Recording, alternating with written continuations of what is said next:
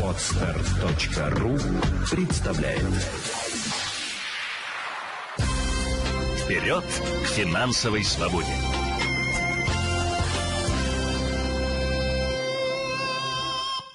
Стоит ли сейчас расширять жилплощадь за счет ипотеки? А, здесь э, я сразу же, естественно, я не могу ответить просто так, да, ну как, потому что обычно на эти а, вопросы, стоит или не стоит, отвечает четко финансовый план. Не видя вашего финансового плана, я не могу вам сказать однозначно, да, идите, конечно, или нет, нельзя ни в коем случае. Однако а, я вам могу а, рассказать принципы, при которых стоит обращать внимание для выбора ипотеки и стоит ли а, принимать решение расширяться за счет э, кредитных денежных средств. Так или иначе, мы все живем с вами в социуме. И если нам кажется, что мы живем абсолютно вне системы, мы такие все вальяжные и свободные, это не так.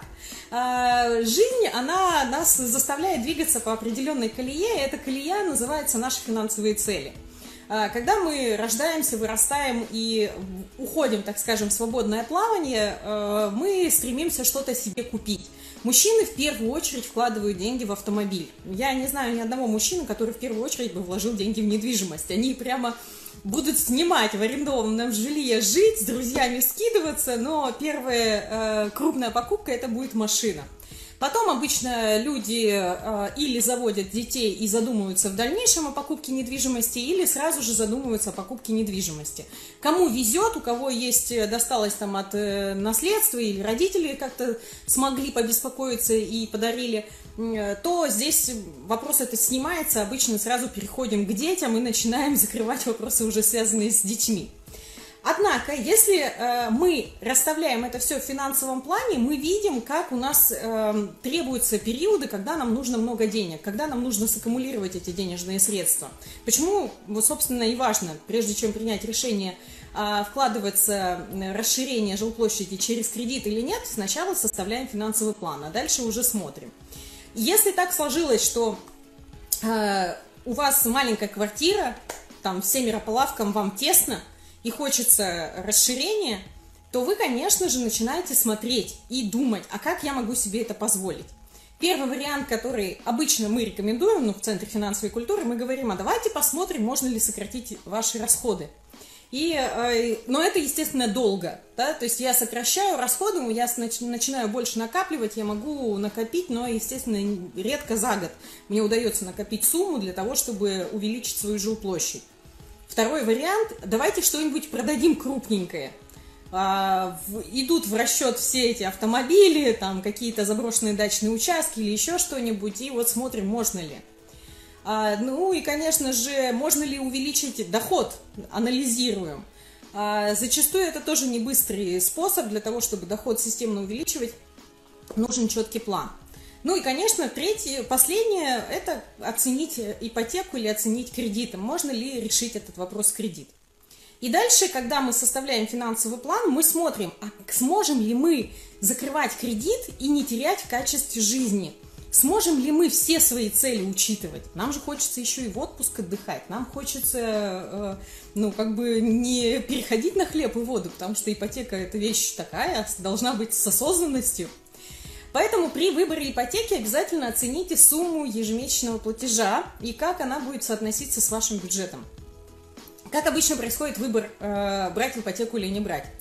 Живет э, девушка или парень, снимает э, с близкими друзьями или же э, живет за счет родителей, ежемесячно зарабатывает, ну, предположим, там, 1060, а если это пара, то, может быть, они там снимают где-то далеко, там, арендуют какую-нибудь э, квартирку, а, и у них выходит, э, там, предположим, тысячи, ну, 9-10 в месяц аренды. Если скидываться, это примерно такие деньги и происходят, и бывают. А, при этом есть остаток ежемесячный, тысяч пять. И вот человек думает, все, надо расширяться, надо брать ипотеку, потому что, как размышляют люди обычно, потому что в аренду это снимать, значит, где-то 1025 в месяц. Платеж по ипотеке примерно такой же. А значит, я могу э, смело взять сейчас в ипотеку и не париться. проблема только в том, то, что человек не осознает, а сколько у него вообще остается. Если вы живете на 60 тысяч и вы полностью тратите все эти деньги, то как только вы возьмете ипотеку, вы сразу же посадите себя на хлеб и воду. У вас качество жизни сильно изменится, и вы будете это чувствовать. Обычно почему-то ипотека выступает, или какой-либо кредит выступает таким, знаете, звеном, которое как этот, э, тренировочным. Я транжирю деньги, я не могу с собой справиться, поэтому я сейчас возьму ипотеку и буду себя стабилизировать за ее счет. Это жестоко, по отношению к себе очень жестоко. Не стоит, не стоит так делать. Но вначале посмотрите на ваш бюджет. Посмотрите, какой у вас остаток. Если у вас остается, там, предположим, вот вы тратите на аренду тысяч девять и остается тысяч пять, и если вы возьмете ипотеку с ежемесячным платежом в 14 тысяч, то для вас это будет комфортно. Качество жизни вы сильно не поменяете, потому что это те деньги, которые у вас так или иначе оставались, и вы их можете направлять. Но если вы жили на все 60, и у вас 25 э, появляется ипотека в месяц, то, во-первых, это аж 40% от вашего ежемесячного дохода, и здесь большой риск, если вы, э, не дай бог, что-то случится по работе, э, будет какое-то сокращение, или же вам просто, не знаю, вас переведут, ну, сейчас же, что придумать, да, что далеко ходить? Мы уже знаем о том, что в жизни может быть все что угодно, и э, вся страна может не работать несколько месяцев, вне зависимости от желания населения. И все, доходы упали. И, а ипотеку нужно платить. И получается, что если даже они упадут в два раза – то у вас э, получается платеж по ипотеке 25, доход был 60, стал 30, на что вы будете жить, кушать элементарно. Поэтому при выборе, э, при выборе там, принятия решения вообще в целом брать кредит или не брать, увеличивать жилплощадь или нет, первое, составляем финансовый план, где расписываем все свои финансовые цели, чтобы, знаете, а, оплата отпуска или обучение детей не стала неожиданностью, э, когда мы тут активно пытаемся ипотеку закрыть. Это первый момент, чтобы все было учитано, учтено. А второй момент, обязательно смотрим соотношение ежемесячного платежа к э, доходам.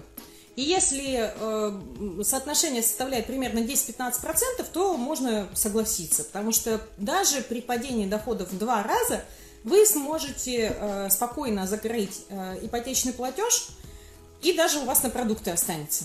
Если вдруг будет у вас э, платеж по ипотеке там 2, ну, 30-40%, то это уже очень-очень такая опасная грань.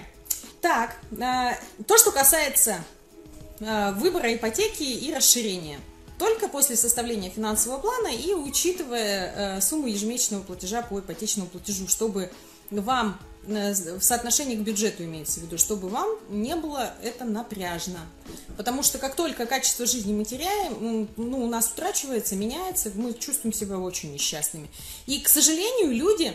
Вот вы знаете, какая, какой я вот заметила взаимосвязь между человеком, который взял, предположим, кредит, вот все было хорошо, взял кредит и упали доходы, и человек зачастую впадает в такую глубокую вот, ну, внутреннюю депрессию, то есть она может быть и не видная окружающим, но внутри у него столько боли скапливается, что он начинает тратить еще больше.